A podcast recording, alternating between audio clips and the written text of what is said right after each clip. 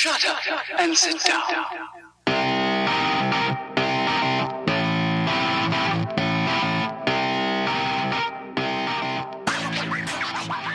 All right, guys, thank you so much for joining us on another episode of Cinema from the Dark Side. I'm your host, Patrick, and I'm joined here today by my co host, TJ. TJ, how's it going? It's going all right, man.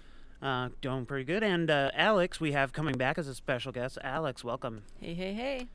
And guys, we do have a friend of mine from another podcast, the Bird Road podcast. We do have David on the line. David, how are you doing, man? I'm doing good. I'm glad to be here, guys. Cool, man. Thank you so much. Your podcast is actually pretty cool. I listened to a lot of your episodes. You you guys talk about a lot of topics. I like it a lot. Right on. Thank you. Yeah. Um, my my co-host, he kind of he's kind of it's more his thing as far as like coming up with what we're going to talk about, unless I like force movie stuff into it. In Right. which case, then we talk about more movies. But uh, the rest of the time, we're talking about whatever he ends up coming up with, whether it's politics or news or whatever. Gotcha. Yeah, yeah, it's awesome, man. All right, so uh, for any listeners uh, who have not heard the show, the way this goes is that we do have a movie news segment, we do have a main topic, and then we do have our listener mail segment. And uh, let's go ahead and start off with our first piece of news. TJ, do you want to take that away? Sure. So, um, there have been uh, a lot of criticism uh, from everybody about the uh, new Star Wars movies because Yes. it's being, you know, there's such big films and everything, so that's going to happen regardless. But uh, Big Name has come out and uh, is apparently very upset with the way uh, they're doing these new Star Wars movies, and that's uh, director Ridley Scott. Um, he says, "quote uh, that Lucasfilm's Star Wars director approach is fucking stupid." um, and his his gripe basically is that, and he's I think he's mostly talking about the side movies. I don't know if he's really talking about Oh no, he's definitely talking about like All of the- He especially because he goes on to say in this uh, little article, like yeah, he talks about the upcoming Han Solo, how uh, how they got some like upcoming directors. They didn't get big directors for that Right, one. they They, didn't got- get big directors for uh, Rogue One either. They didn't get Rogue One and Rian Johnson. e- Even though like I knew who Rian Johnson was because I love the movie Looper, like that was still like a pretty small budget film. right. So yeah, he even he's even talking about like the Last Jedi in this one. Yeah, I mean, he's just is really ripping them, and basically he says that you need big, uh, you, need a big director to do a big movie like this, Right. and um, well, he said that he believes that experience is necessary before a director is ready to be given the keys to a major franchise. And his quote says, "It can make you dull as dishwater, but if you're really experienced and you know what you're doing, it's fucking essential." He said, "Grow into it little by little. Start low budget, get a little bit bigger."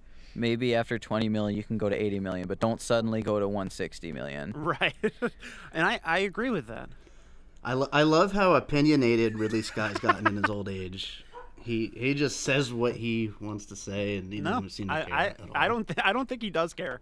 Um, but I mean, I, I don't No. disagree with him because I mean, just let's take a look at this Han Solo movie that's coming up.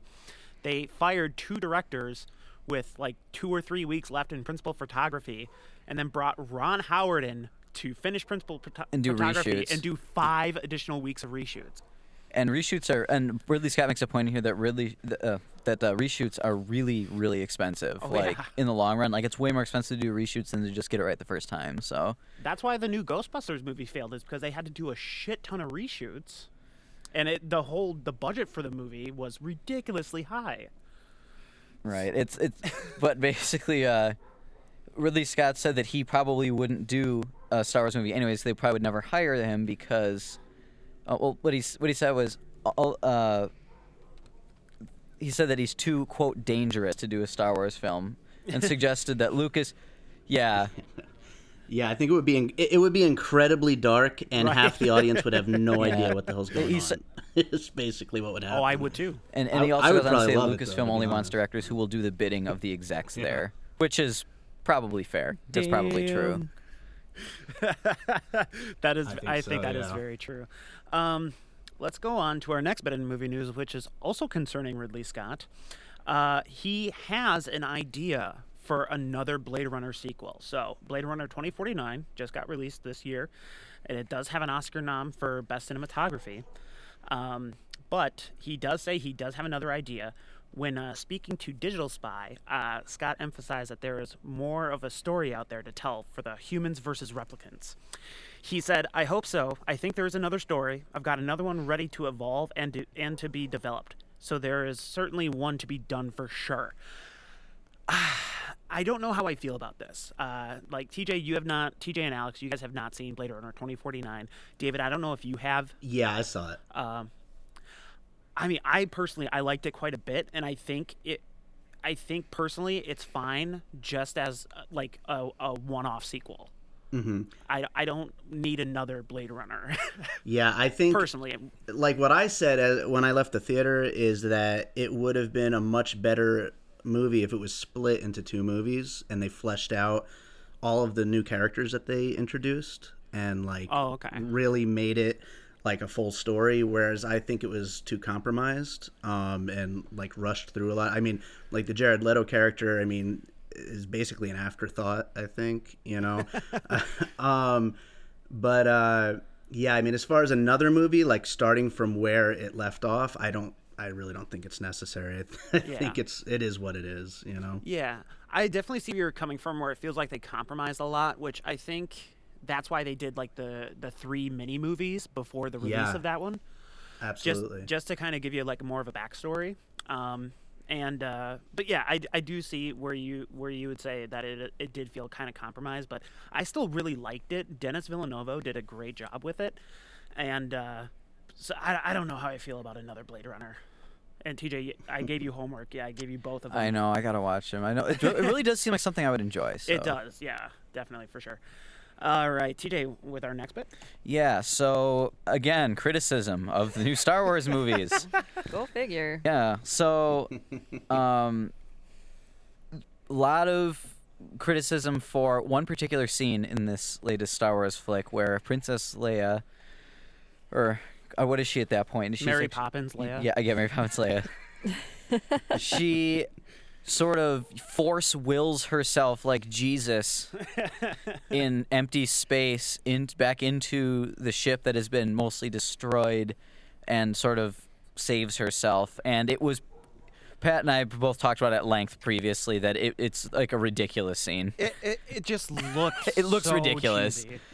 And And- I'm not I don't have again let me reiterate I do not have any issues with her using the force in any way No, me neither. I just it looked ridiculous No, it looked absolutely fucking ridiculous. So the the point that uh, well the director um, Rian Johnson Rian Johnson, that's right. He was on another pod. He was on a podcast, and he basically explained that uh, the idea, and I'll, I'm going to quote him here. The idea the moment, the idea of that moment was in a moment that, first of all, her use of force in that moment is not incredibly powerful because she's in space, which offers no resistance. She also, it uh, so actually it doesn't take that much to pull her back in since she's in zero gravity, but also her use of the force is instinctual. That was the bigger thing for me is that it's the equivalent of like when you hear stories about parents who have a toddler trapped under a car and they lift the car up they get hulk strength.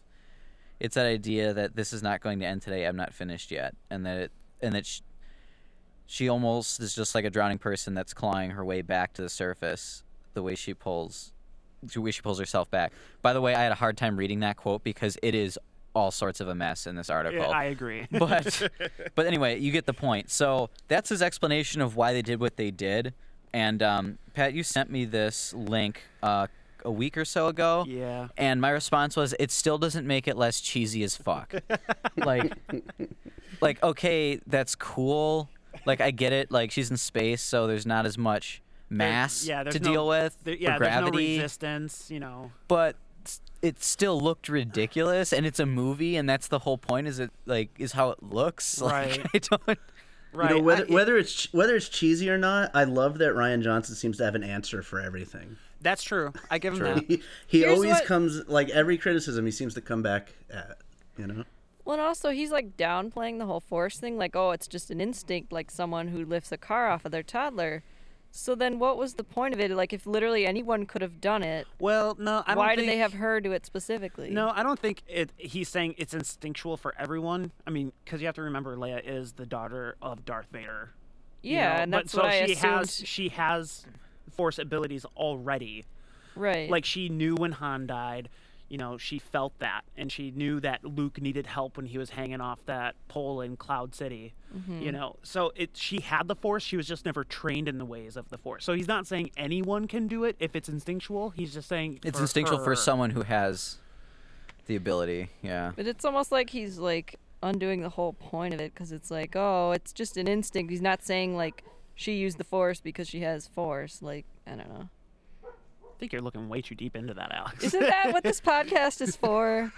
To look Over- way too over-analysis. deep into things. no, I, I'm okay. I'm okay with like if she had no inclination of any force sensitivity whatsoever, I would agree with you. But since she has shown that she is force sensitive in the past, I don't have an issue with that. All right. David, Honestly, I kind of thought it was cool just because I, I guess I'm sentimental, you know. Okay. But but uh, yeah, no, I, I thought it was it was cool. It I definitely um you know I could see how people would think it's cheesy. Um, but I Yeah. mean, she's supposed to be this like you know crazy badass, and you know, and she can just do that. You know. I guess for me, like just cinematically wise, Mm-hmm. it, it looked cheesy. I'm not a, I'm not adverse to the idea behind it. I just think they could have done it in a much better way. Like I had even said in the in the previous podcast where she like you know she was blown out of a ship. There's Mm-hmm. debris everywhere. Like if she grabbed like if she used the force to grab a loose cable a loose cable or something and pull Right. herself in. I, I think it was it was done very fantasy rather than sci-fi. Is that Right. Like a big True. part Yeah, of I'd I agree think, with what, that. What makes it? Yeah. Okay. I'd agree with that. Yeah, cool. Um, let's go on to our next bit of movie news here. So we do have uh, kind of like a rumor going around about uh, Man of Steel 2 and how Stephen S. D. Knight he shows interest in directing Man of Steel 2. Now, I I was I did like Man of Steel, the original. Uh, Batman vs Superman was garbage, and uh, Justice League was meh. But uh, I don't know how I feel about this. This guy is literally listed as a producer on IMDb for uh, things like Smallville, which is a CW Superman, and Marvel's Netflix Daredevil series. So he, as far as I'm aware, he does not have any directing credits, but he is a producer on on a couple of major shows, not just those two I mentioned. But I, I don't know. The thing I always come back to is I, I just remember David Goyer, who wrote a bunch of great films. Like he helped Christopher Nolan write the Dark Knight series. He wrote the original Blade movie. He's a fantastic writer. But then he directed like Green. I think it was Green Lantern. No, no, it was uh, Blade Three, Blade Trinity, and that was a horrible movie, at least to me. But uh, I, I don't know about how I feel about a like producer who doesn't have any act like directing chops directing a big movie such as Man of Steel 2. That seems like kind of a big jump. Especially because. Zack Snyder was the original director. yeah, It's like That's uh, the- exactly what Ridley Scott was just complaining about. right, exactly. it's true. but now it's not Disney doing it; it's now fucking Universal, yeah. or no, WB.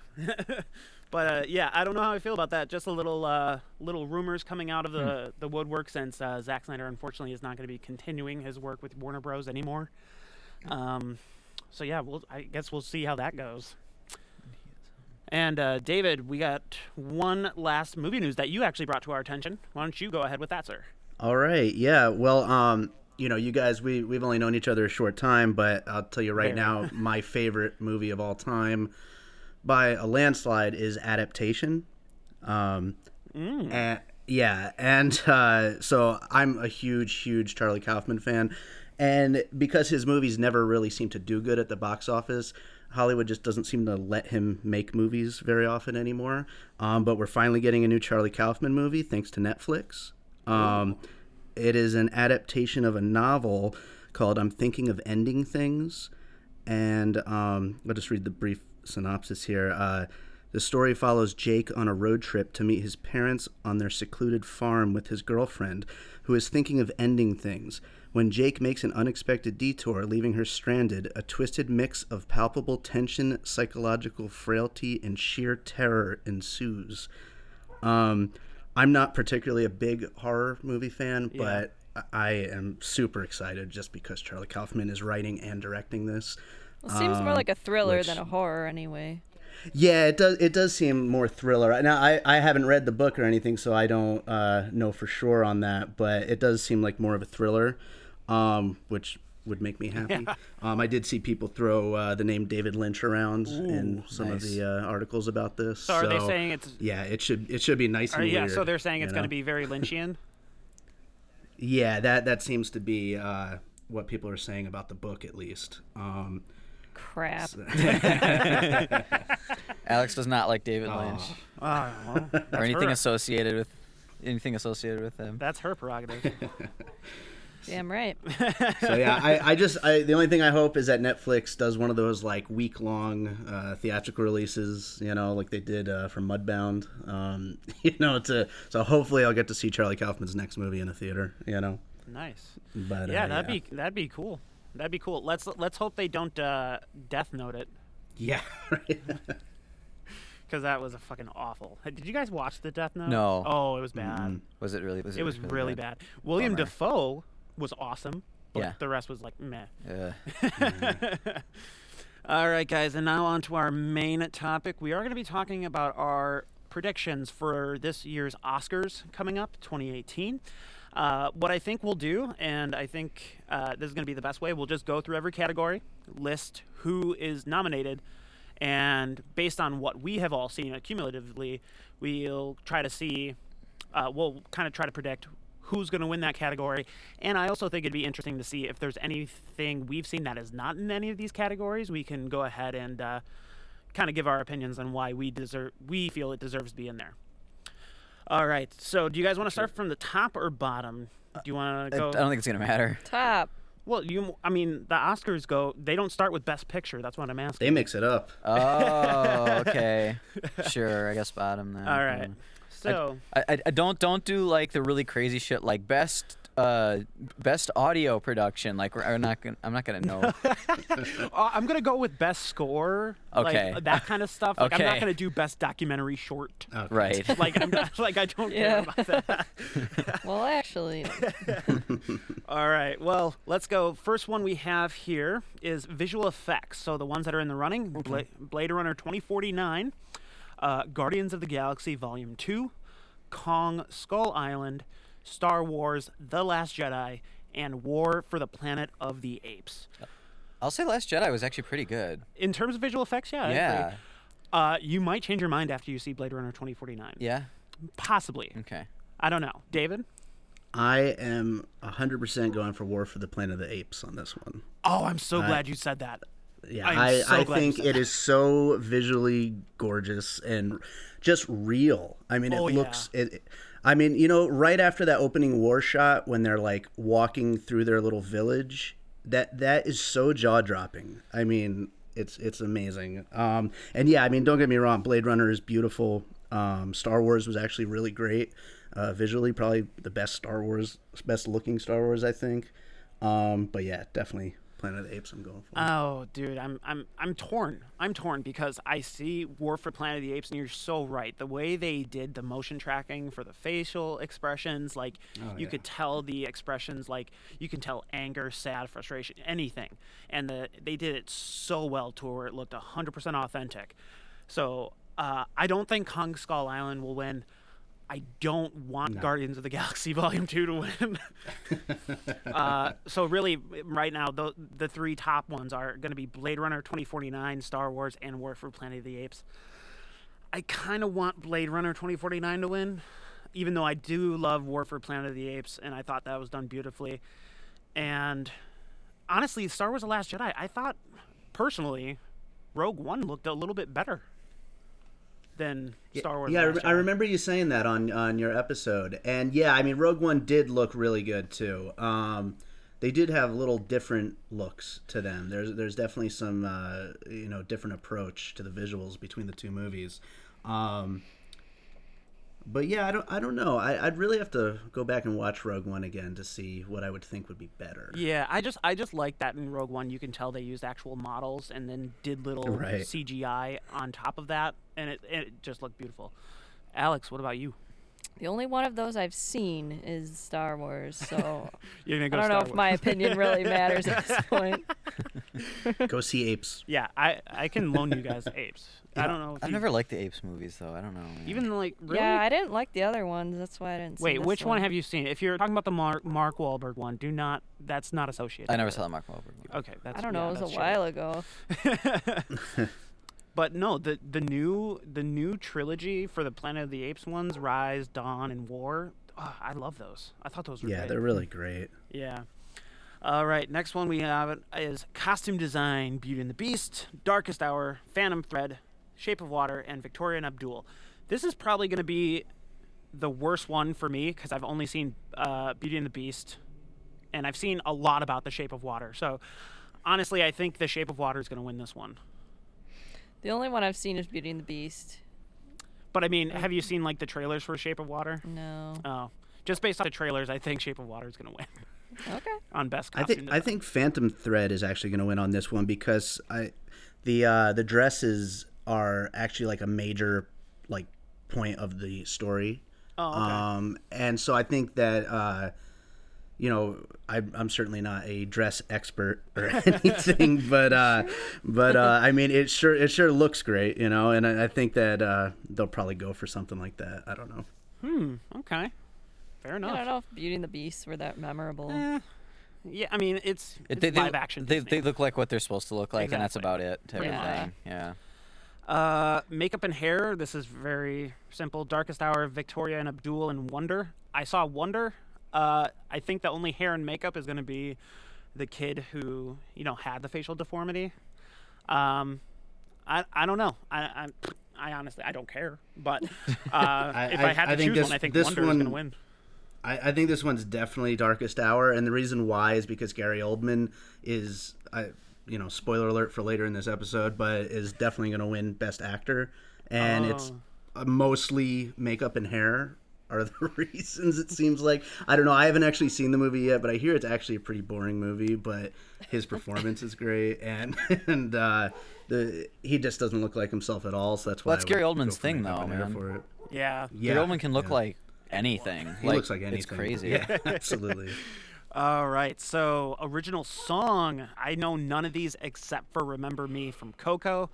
Uh, honestly, I, What are the other ones? Well, um, yeah, read 'em. "Mighty River" uh, on Mudbound, "Mystery of Love," "Call Me by Your Name," "Remember Remember Me," Coco, "Stand Up for Something," Marshall, and "This Is Me," The Greatest Showman. Uh, it, it, it based off like what I know about The Greatest Showman and the fact that I've seen Coco. Uh, I was gonna say I've heard The Greatest Showman is fantastic. I know I haven't watched it yet, but yeah. I haven't seen. I, it I've heard it's really good, so it's very possible that This Is Me could possibly take that. I don't. I don't. Has Disney ever won an award for best original song? Oh, I'm sure they have. Have they They had so to many have. damn they have so many damn songs. songs. Yeah. I'm sure they have. I, I guess I never like look at the.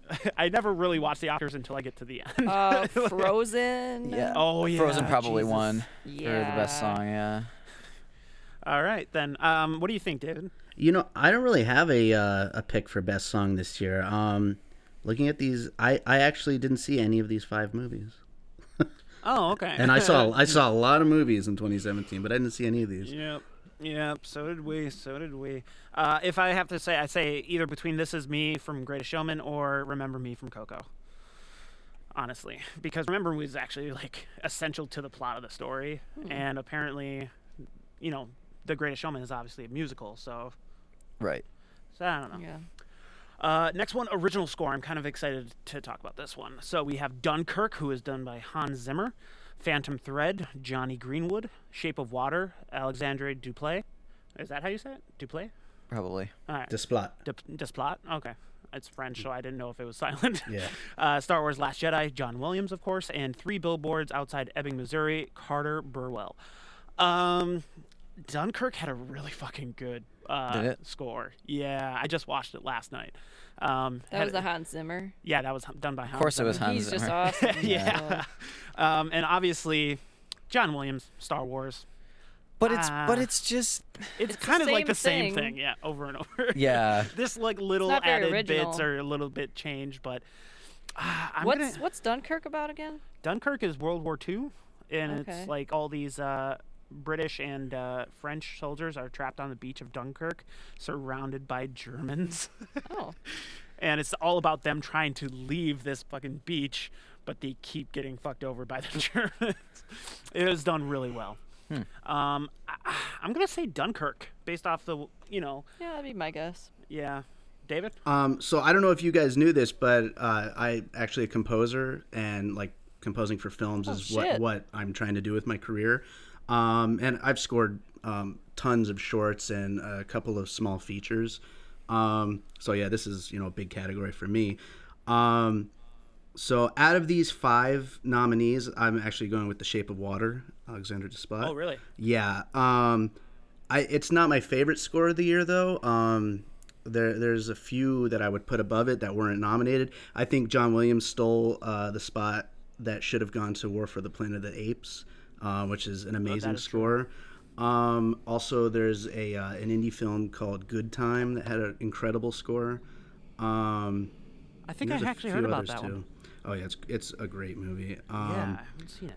but uh, yeah, I, w- I would go with uh, Shape of Water for this one. I, I also loved Three Billboards Outside Ebbing, Missouri's score, but um, it's kind of a very s- uh, simple. Like it's just kind of the same thing throughout the whole film. So I don't know that it really deserves it. And as far as Dunkirk is concerned, um, it is a a very impressive score. It's my favorite part of the movie. Yeah. Um, but I also did not like Dunkirk.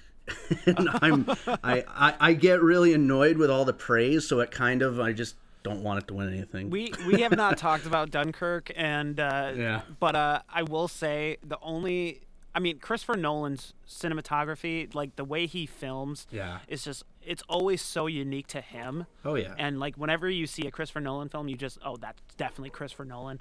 Um, to me, Yeah. the only negative I had was it was almost more confusing than Memento with uh, timelines yeah, yeah, because like with it was like like they would play a scene all the way through and then go halfway back from someone else's perspective and then play that scene through again and then go Wow. halfway back. It's so weird. That's really weird. it's so weird. At least with And like peop- memento you it, you can connect it to where they go back. And in this one you're like kind of guessing Mm. so i think this is dunkirk's a movie you have to you have to take multiple watchings of Yeah, I think so too, and I- I'm gonna rewatch it one of these days. But yeah, to me, I just there's just something about it, and I'm not like a like a Nolan hater nerd guy. Like you know, like I I, I love pretty much all of his movies, but just this movie, just there. My biggest problem with it is that there's like basically no character involved in it. Like That is you know, true. it, it's just an experience type movie, which I I appreciate, but it just I just don't think it works. You know. all right fair enough What's the next category?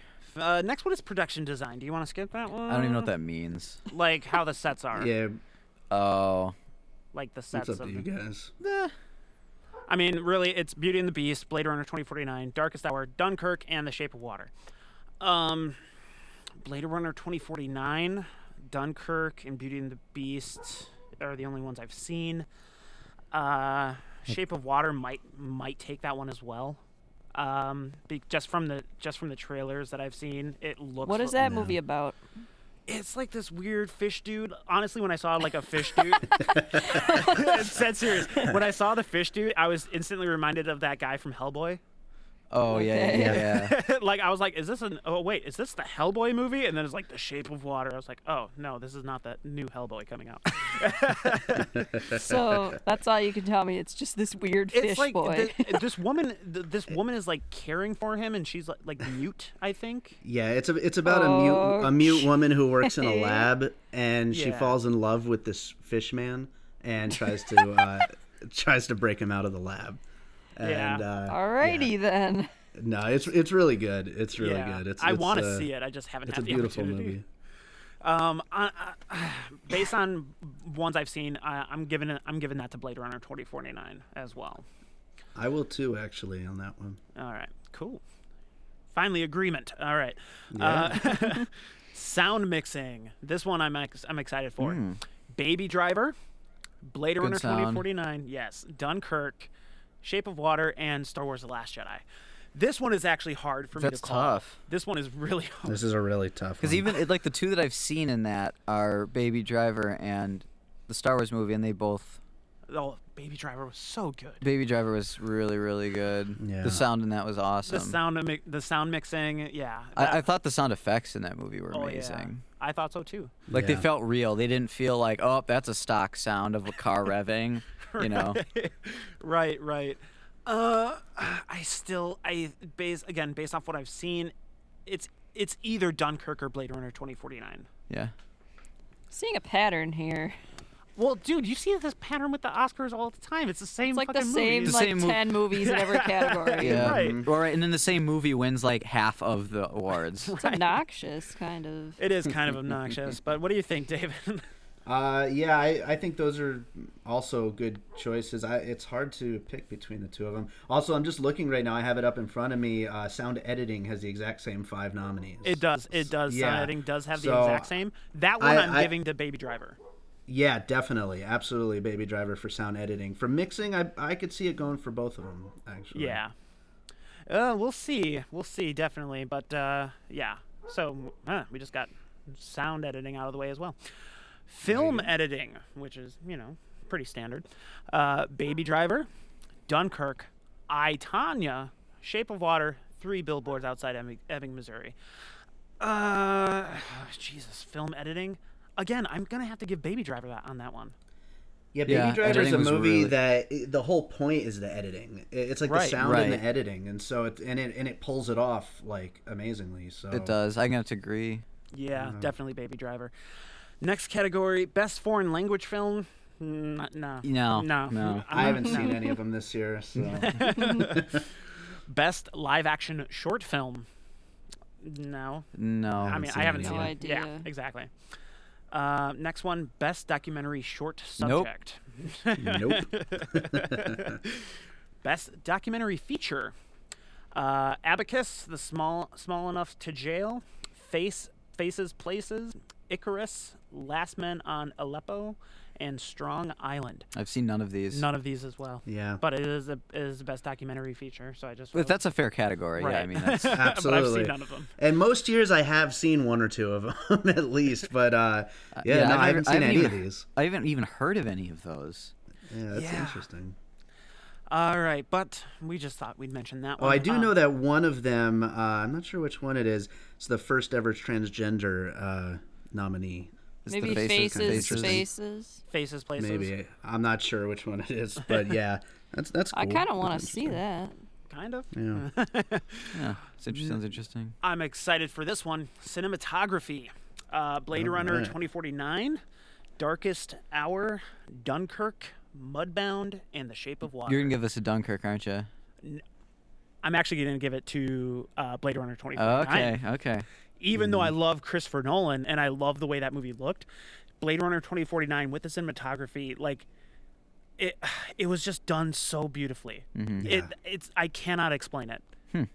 I don't Also, if. I'm not Nice. if I'm not mistaken, Roger Deakins has never won, and he is pretty much the best cinematographer alive. Yeah. So, so, So- it'll be nice to see him win. I definitely want I want that to go to Blade Runner 2049. Um, Another, another little fact is uh, Rachel Morrison is the first woman ever nominated for cinematography. That's for Mudbound. huh, Huh. interesting. You know, I I don't you guys might disagree with me, but I kind of wanted Logan in there. Just yeah, That's a beau- It's a beautiful. Yeah. film, yeah, I agree. That should have been in there. I, I wanted Logan in there. Logan looks so fucking cool, and it was so different from all the other X Men movies. it was. Uh, The it- atmosphere is totally different. The atmosphere is totally different. Uh, the shots that they use were amazing. Oh yeah. So, the shots they had in the woods Oh yeah, and all that stuff, like that's so hard to pull Oh, off. yeah. Absolutely. yeah. I wanted, yeah, I, I kind of wanted Logan Logan, should have been in there. Logan to be at least be nominated. Yeah. Um. All right. So best original screenplay, we have The Big Sick, Get Out by Jordan Peele, Lady Bird, Greta Gerwig, Shape of Water, Guillermo del Toro, Three Billboards Outside Ebbing, Missouri, Martin McDonagh, or Donna. This, This is- is, this is a really this is hard hard one. one. I just saw Get Out last night, and I, I was actually amazed that Jordan Peele fucking pulled off that movie. Because Jordan Peele is like, you know, this Yeah, wacky right. comedian guy, and then he's like, he's like, oh, I'm gonna make this fucking really messed up movie. Yeah. so, uh, Mm-hmm. original screenplay. Uh, it's either going to be Shape of Water, uh, Three Billboards Outside Ebbing, Missouri, or Get Out for me. I don't know. I have no opinions. I haven't seen them. I know. Sorry. I Same. I want the Big Sick to win. Um, I just because it's a great story. Um, but I think it's probably going to go to Get Out. Yeah. Um, yeah, it's a really tough one though. I mean, there's some really great nominees in that category. That that is yeah. There are some great nominees. Um, let's go ahead take a look. Uh, adapted screenplay. Call Me by Your Name, James Ivory. Disaster art, disaster artist Scott. I can't even pronounce this guy's last name. And Michael Weber. uh, Logan, Scott Frank and James Mangold. Molly's Game, Aaron Sorkin, and Mudbound, Vir- Virgil Williams and Dee Rees. I, I really want Logan to win, even though I know it's probably It probably going won't, happen. but Um, Disaster Artist. Well, again, I have not seen this movie. I have. I totally want to.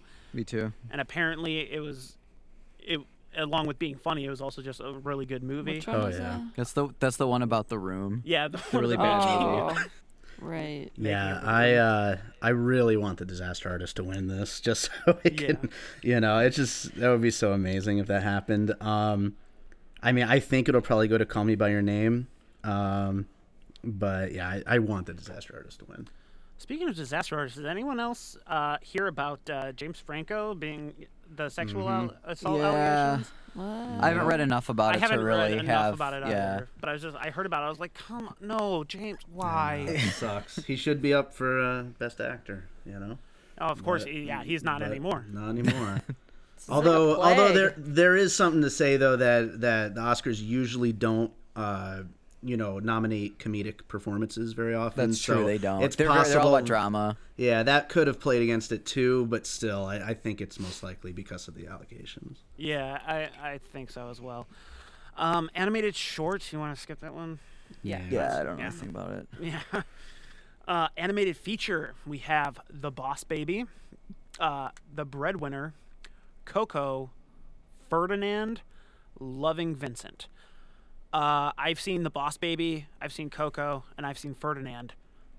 Easily, Coco was the best out of those three. So I'm gonna go with Coco. What do you? I've seen none of these. Yeah, same. You guys need to get your Disney shit going. I haven't seen any of them, but I've heard such amazing things about Coco. So Yeah, I, Yeah, I'm gonna let's go agree. Coco. Coco. Coco was great. I mean, I wanted to see Coco. We saw Jumanji. oh, I just I just saw a very blatant like I hate you look going over there. No, No, she didn't see it with me.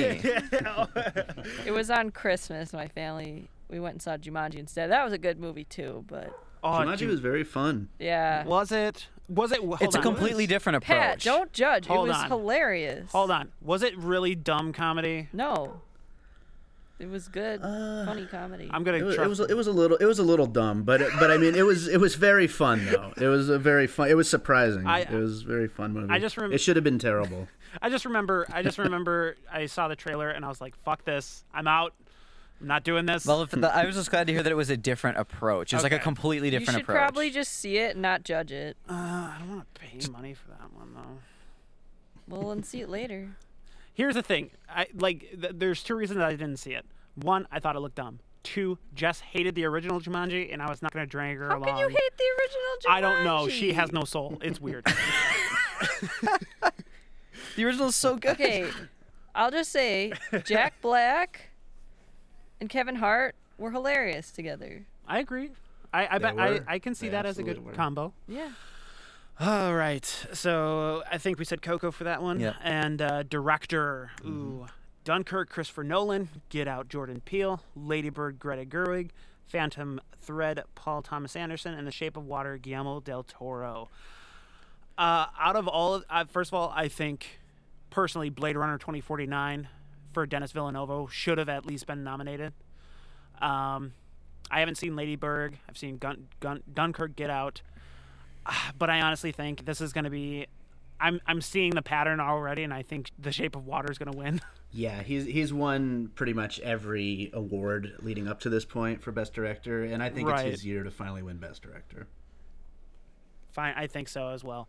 Uh, even though Christopher Nolan did an amazing job with Dunkirk, and so did Denis Villeneuve with Blade Runner 2049. But yeah, I think I think Shape of Water is going to take that one. Uh, let's go supporting actress Mary J. Blige from Mudbound, Allison Janney, I Tonya, Lesley Manville, Phantom Thread, Laurie Metcalf, Lady Bird, and Octavia Spencer, Shape of Water. Um, Wow, Laurie Metcalf. yeah, And she Oh, she's came out of left field. She's the best part of that movie, by the way. She's so good in it. I bet. um, I don't know. Why David, what do you think is going to win? Um, well, because I follow this crap all the time, I'm going with Allison Janney for I Tonya, and uh, she certainly deserving. I mean, she's great in it. Um, she's hilarious. Uh, but it is it is a tough category though. I mean, Lesley Manville is. I mean, she absolutely holds her own against Daniel Day Lewis and Phantom Thread. So Yeah. uh, you know that's pretty big, you know, role there. And like I said, Laurie Metcalf is great in Lady Bird. Um, but yeah, I think Allison Janney's who I would go for. I think Allison Janney's going to win. Didn't she? She won a Golden Globe for that, didn't she? Uh-huh. All Yep. right, yeah. So most likely it's going to be Allison Janney. Uh, best supporting actor: William Dafoe, Florida Project; Woody Harrelson, Three Billboards Outside Ebbing- Ebbing, Missouri; Richard Jenkins, Shape of Water; Christopher Plummer, All the Money in the World; and Sam Rockwell, Three Billboards Outside Ebbing, Missouri. Uh, so it's kind of weird that there's two supporting actors from Three Billboards Outside Ebbing, Missouri. Uh, Yeah.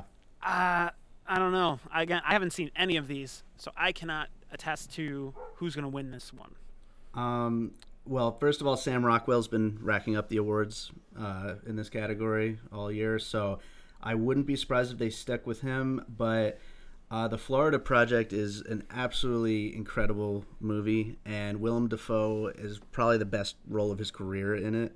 And I think I think he should win. And I mean, he is one of these actors who has been around for so long and done so many amazing roles, and he's just he's perfect in this movie, and uh, I think he should win. But I, I just I think they're probably going to stick with Sam Rockwell.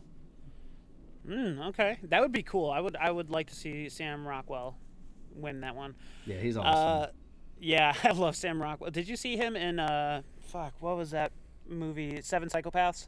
yeah, you know that's actually it's the same writer and director. Oh, uh, really? Three billboards. Yep. Oh, then I- yep. then I lo- I love see that. Seven Psychopaths. Seven yeah. Psychopaths was so fucking good. Yeah. All right, so let's go lead actress. We have Sally Hawkins, Shape of Water, uh, Frances McDormand, uh, Three Billboards Outside Ebbing, Missouri, Margot Robbie and I Tonya, Soars Ronan. Is, is that how you say it? Soars. Sorcery or something like that. I, I I've I don't know. I don't know either. Uh, Lady. Bird and Meryl Streep in The Post. Um, it's it's going. It, I again, I'm seeing the pattern. Sally Hawkins, Shape of Water. Or Meryl Streep, just because it's Meryl Streep. Very true. Frances Maybe we're gonna get Frances McDormand is incredible in Three Billboards though, and I, I think it's probably gonna go to her. She That is true. I do want to see that movie so Oh, bad. she's so good in it. But I mean, yeah, all five of these performances were great. Sally Hawkins in The Shape of Water was really, really special. It was awesome. And Meryl Streep is great as always in The Post. Yeah. I mean, I didn't expect to like The Post as much as I did. It was, uh, she was really good. Yeah, definitely, definitely. She she's always a phenomenal actress. Um, then we're moving on to lead actor. Uh, we have Timothy Calmet, Calamet or Chalamet. Uh, Chalamet, I think. Oh, Chalamet. Chalamet, yeah. okay, Call Me by Your Name. Daniel Day Lewis in A Phantom Thread. Daniel Kaluuya in Get Out. Gary Oldman, Darkest Hour, and Denzel Washington, Roman J. Israel. Esque. Um, it's going to be either Daniel Day Lewis, Phantom Thread, or it's going to be Gary Oldman, Darkest Hour. It's going to be one of those two. It has to be. Yeah, it's it's going to be Gary Oldman. Um, It's going to be Gary. Oldman. Yeah, I mean, I think there's no way. Um, uh, I do think uh, James Franco was robbed of a nomination here, unfortunately. Although, then again, if those allegations are true, then you know, fuck him. But Right. but uh, I I also think Denzel Washington. I, I love him, but I did not like Roman J. Israel, and I don't think he deserves to be in that list. Uh, a smaller movie that I mentioned earlier called Good Time Yeah. uh, is one of my favorite movies of the year, and Robert Pattinson of all Oh, people God. is the star of it, and he is incredible, and he is my favorite performance of the year. What? Um, Wow. maybe of the decade. What? Of the decade. I know Uh, he is absolutely. He's completely not anything that you've seen him before. You know, um, and Holy he shit. bas- I I have made fun of the Twilight movies as much as anybody, and uh, yeah, I didn't even like him in he's Harry so Potter. Freaking good. Yeah, I didn't either. Yeah, yeah. I've never liked him in anything. I've always made fun of him, and he's turned me into a complete fan with this movie. He's so good in it, and I hope you guys check it out after this podcast. What's this one called again? Good time. Good Uh, times. yeah, it's called Good Time. Oh, jeez. All right, I guess. Yeah. All right, uh, I'll I'll definitely I'll, I'll take a tentative dip in the water. How about that? good. Please do. You know, Please um, Daniel Kal- uh, Kaluuya from Get Out. Um, I only saw one other thing with him, and that was the Black Mirror episode where they were on tri- like the the bicycles, basically. And uh, you know, honestly, he he did do a great job in that performance. Did I think he deserved to get nominated? Uh, I don't know. I just thought there was yeah, so many. a bit, a bit of a I stretch. I just thought there was a lot of other like uh other other choices you could have done with that. Like uh you know, and I'm and it sounds like I'm fanboy fanboying right now, but I'm Blade trying Runner? not to. Yeah, fucking Ryan Gosling and Blade Runner. Yeah, Ryan Gosling was great in it. Yeah. I didn't. Lo- I didn't love Blade Runner, but he was great in it, and there's a lot to love about it. you Right. know? His his performance of that role was was fantastic. Hell, even Hugh Jackman in Logan. Oh yeah. Oh Hugh yeah, Jackman killed it in. Logan. oh dude. yeah, totally. And Absolutely. Yeah, Yeah. he should have been nominated. I he think. definitely should have been. Yeah.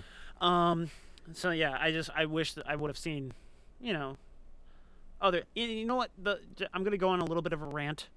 I'm sick of these the Oscar noms because it's always like, you know, people release movies at the end of the year because it's like more recent and more than likely they're gonna get nominated for Oscars. Right. I'm sick of that. I'm sick of that shit. Like they always release these like. Uh, very dramatic movies always at the end of the year. They're year. always in like November, December. exactly. Yeah. I'm, I'm, I'm, getting, I'm personally getting It, that does it. suck. Yeah. It makes it difficult too because I mean, you know, you got Christmas and New Year's crap going on. It's like to get to the movies and see all these things. Yeah, it's ri- it's ridiculous. All right, so we have Best Picture. Uh, the big one. This is the big one. Dun, dun, dun, dun. Call Me by Your Name, Darkest Hour, Dunkirk, Get Out, Lady Bird, Phantom Thread, The Post, Shape of Water, and Three Billboards Outside Ebbing, Missouri. Um, so you guys have saw seen none of these movies. None of them. Yep. Um, What's Phantom Thread about, by the way? I don't know. I Okay. just looked it up. It's a London Thread- fashion design thing or Oh. something. Or Oh, that's other. not winning.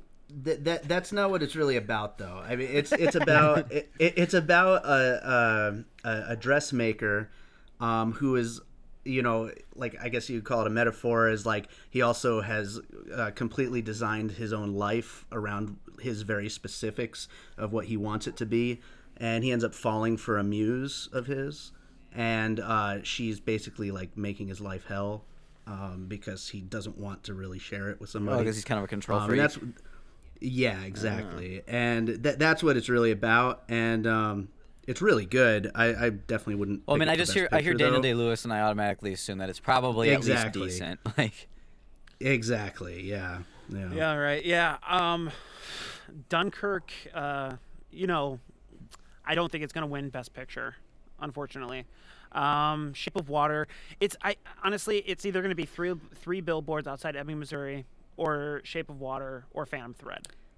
I think those are the top three contenders on that. Yeah, I think Three Billboards, Shape of Water, or the the possible squeak in and take it from them would be actually Get Out for me. Um, not that I think it's the best picture, but I just think you know. I don't think it's the best. Yeah, I don't at all. But I, you know how you know politics can get involved with things sometimes, and I think that Right, You I- know, plus there, there's also a little bit of controversy going around with Three Billboards in Shape of Water.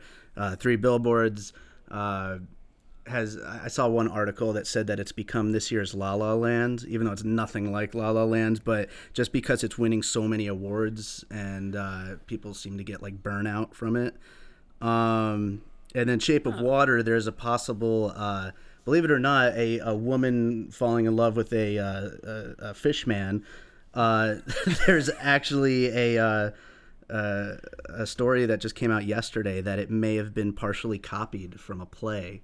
Oh, Yeah, which is, I mean, it's like you think, you know, like the old, you know, there's no more original stories. You'd think that's an original story, Right. but uh, yeah, apparently there is a possibility of that. Um, but I mean, it might be too late for that to affect anything. I don't really know for sure. Well, I when mean, the voting ends. there, but- there's been like a controversy about that for movies throughout the ages. Like Yeah. someone, has, oh, Frozen, and ripped off this like kids book, and yeah, uh, so on. Matrix, the guys who made the Matrix stole it from this. Ghost in the scriptwriter. Shell. Yeah, right.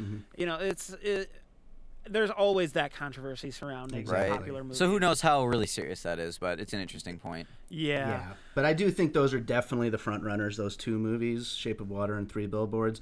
Um, eh, all things aside, if I was just picking my favorite of these movies that are particularly nominated, I'd go with Three Billboards. I really want to see Three Billboards. If I saw it, I'd probably be in the same boat. But since I haven't seen it, uh, I, I mean, Dunkirk was the best out of these choices. Um, yeah, I don't know. And do you think Get Out? And I'm not trying to get on like I'm not trying to be political right now, but there was like wasn't it like two years ago? There was like that hashtag Oscars so white. Yeah. Do you think? And, and I'm not trying to take anything away from the movie Get Out because I thought Get Out surprised the hell out of me. It was a good movie. It was a psychological horror thriller that really took me by surprise, and I did not hate it. Um, so I'm not. I, it was a very good movie. I'm not trying to take anything away from it. But do you think that they're like including Get Out in Best Picture nom just to like avoid? Yeah, I, I think potentially.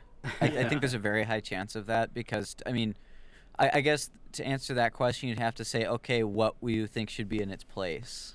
That. Uh, I mean, I guess the be- only the only reason on. I don't think that, and, and like I, I do absolutely see where that you know is a totally valid argument, but the reason why I don't think that is because when it comes to something like the Oscars, um, it seems to have as much to do with the merit of the movie as it does with uh, these movies' places in like film culture and stuff like that.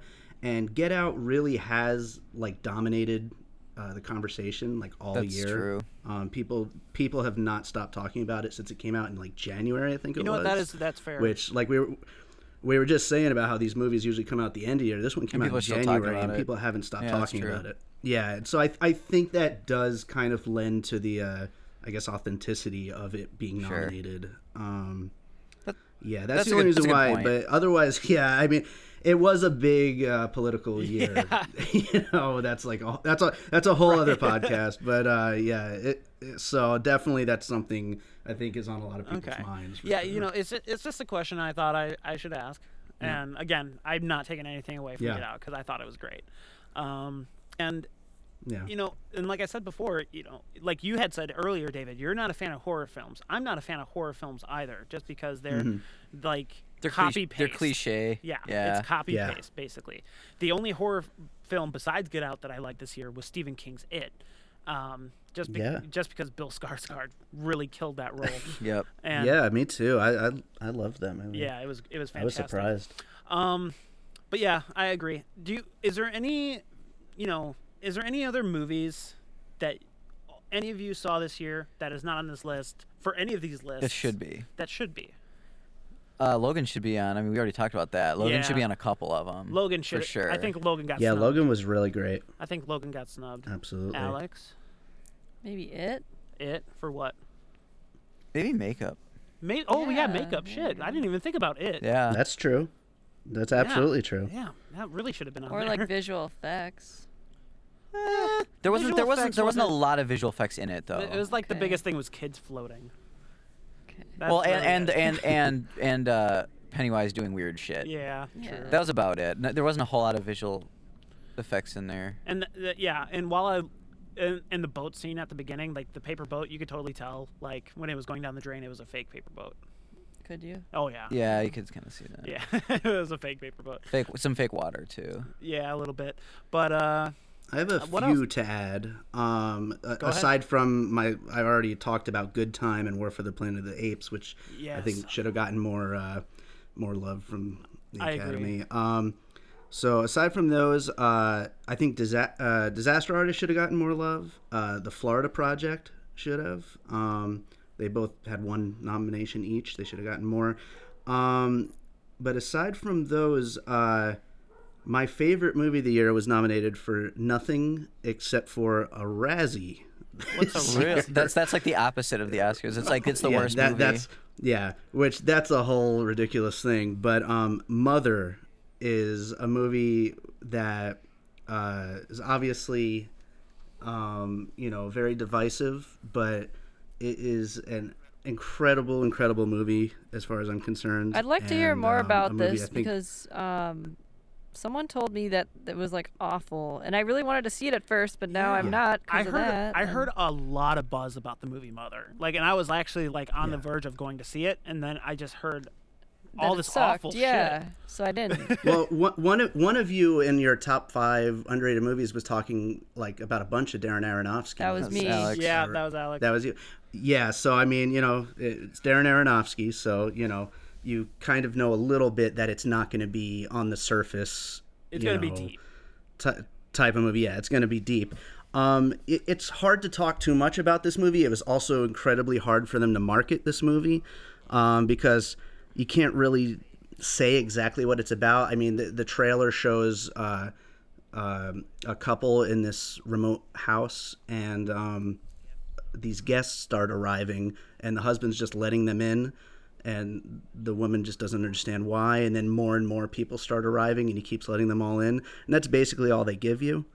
Um, and they kind of marketed it like a horror movie, but it's absolutely Yeah, not a horror movie, a horror movie. by any means. And that's why I was like, ooh. Yeah, because yeah, and I don't think now Paramount deserves a lot of credit for putting out what is essentially a, a very, very uh, basically insane mo- movie in a major release rather than putting it out in like a limited release type thing.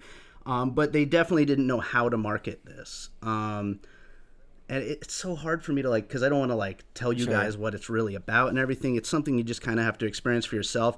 Um, but I'll just tell you this: I saw it on opening day because I'm a huge fan of Aronofsky.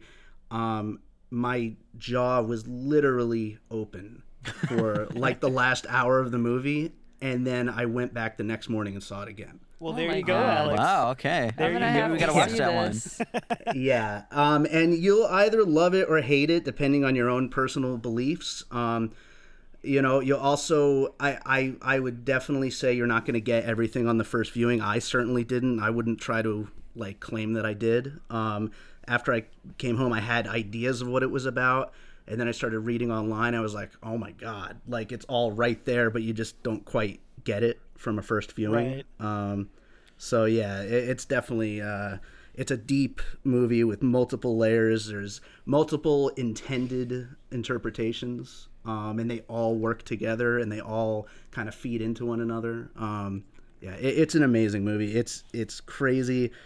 Um, and yeah, I mean, No. you know, it, it's certainly no, not no. When you when you say that it's got multiple different interpretations, are you talking like in the Lynchian way or no? uh, more more straight up actual like what the story is. Okay. Um, yeah, not not, not it- just like a what the fuck did that mean?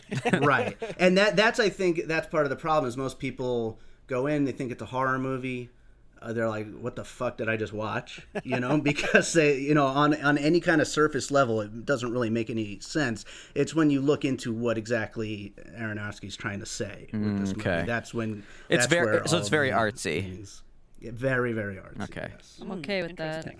Well, there you go, Alex. Now you know, and you you're probably Yes. gonna like this movie.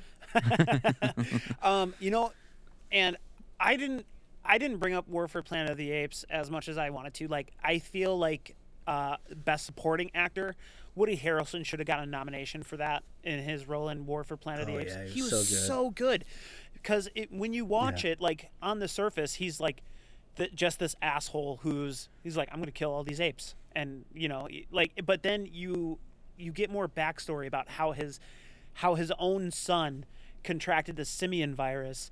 Um, that you guys don't know what the fuck I'm talking about, but Yeah, uh, the okay. simian the simian virus is basically makes humans dumb as shit, and it makes apes smart as fuck. It's that's what it is, um, and you know he killed his own son because his son wanted to die, and it's like oh, oh there's a reason he's fucked up. I get it now. Like you you kind of like Yeah. you kind of uh you feel the pain that he felt and you don't agree with what he's doing but you get it right. Yeah, absolutely. Yeah, Woody Harrelson had a great year, by the way. Like between that, um, he was in this uh, little indie called Wilson that was really funny.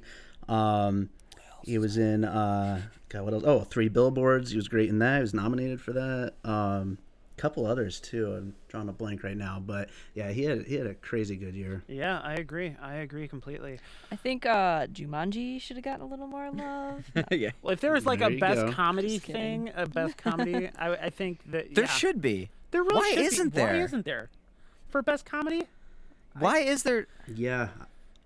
I don't know. Well, uh, I mean, they do it at some I of the guess. other Well, I award guess that's shows, true but because, the but then they'd have to really have every do other it. category. Because they don't have a horror category. They don't have a. uh, well, maybe they know. should. yeah like The- okay best screw best foreign you know film Yeah. not not don't screw it but you know best animated short who cares about that Yeah. Why is this? replace that with comedy Right. Yeah. best live action short replace that with horror you know, you know? Right. Yeah. um i don't know that's just me No. All right are, are we done with oscars I think that covers that. Yeah. all right.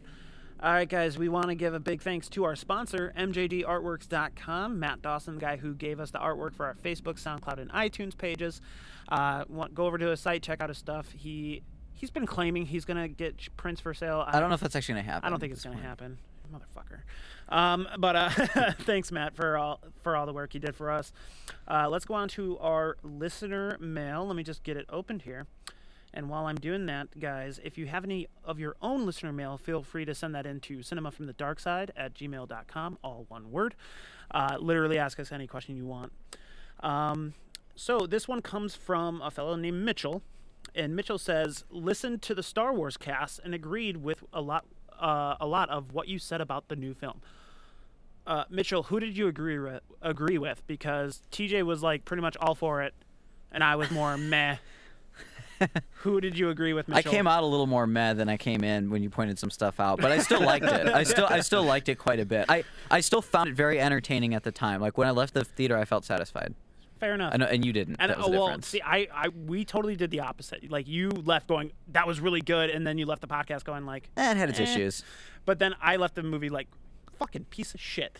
And then, and then like I had settled down after a couple days, and I'm like, okay, it wasn't that bad.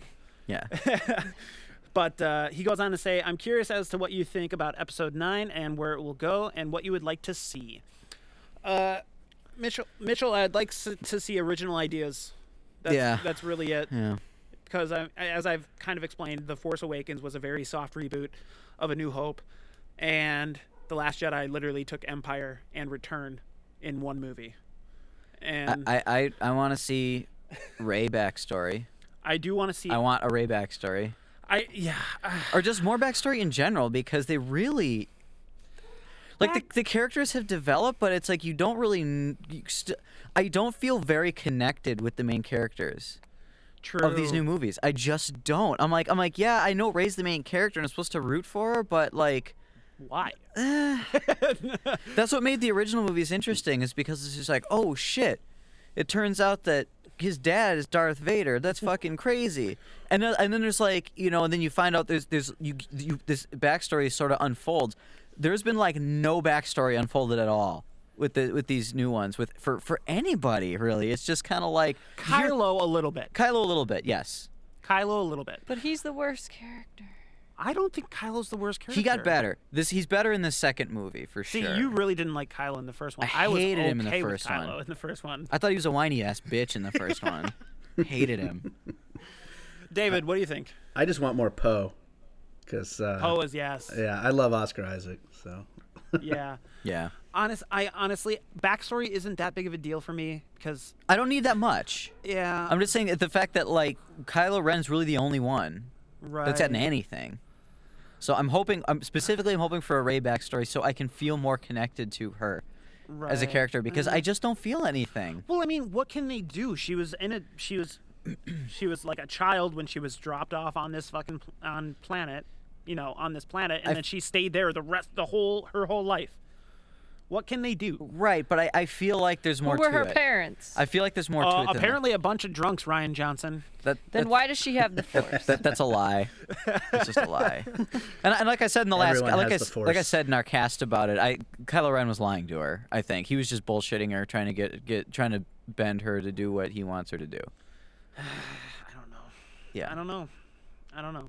Um, backstory isn't that important. Uh, like I said, I just want an original idea. I, I, I Yeah. so greatly just want it to be entertaining and surprise me. And the thing, I think the reason why I was so upset with 8 is because you see all these like good reviews like, "Oh, the next twists and turns are so fucking e- epic and just like Luke says, this is not going to go the way you think." And I'm like, I was literally not surprised by any of this shit. I wasn't very surprised by None much of of it, it either.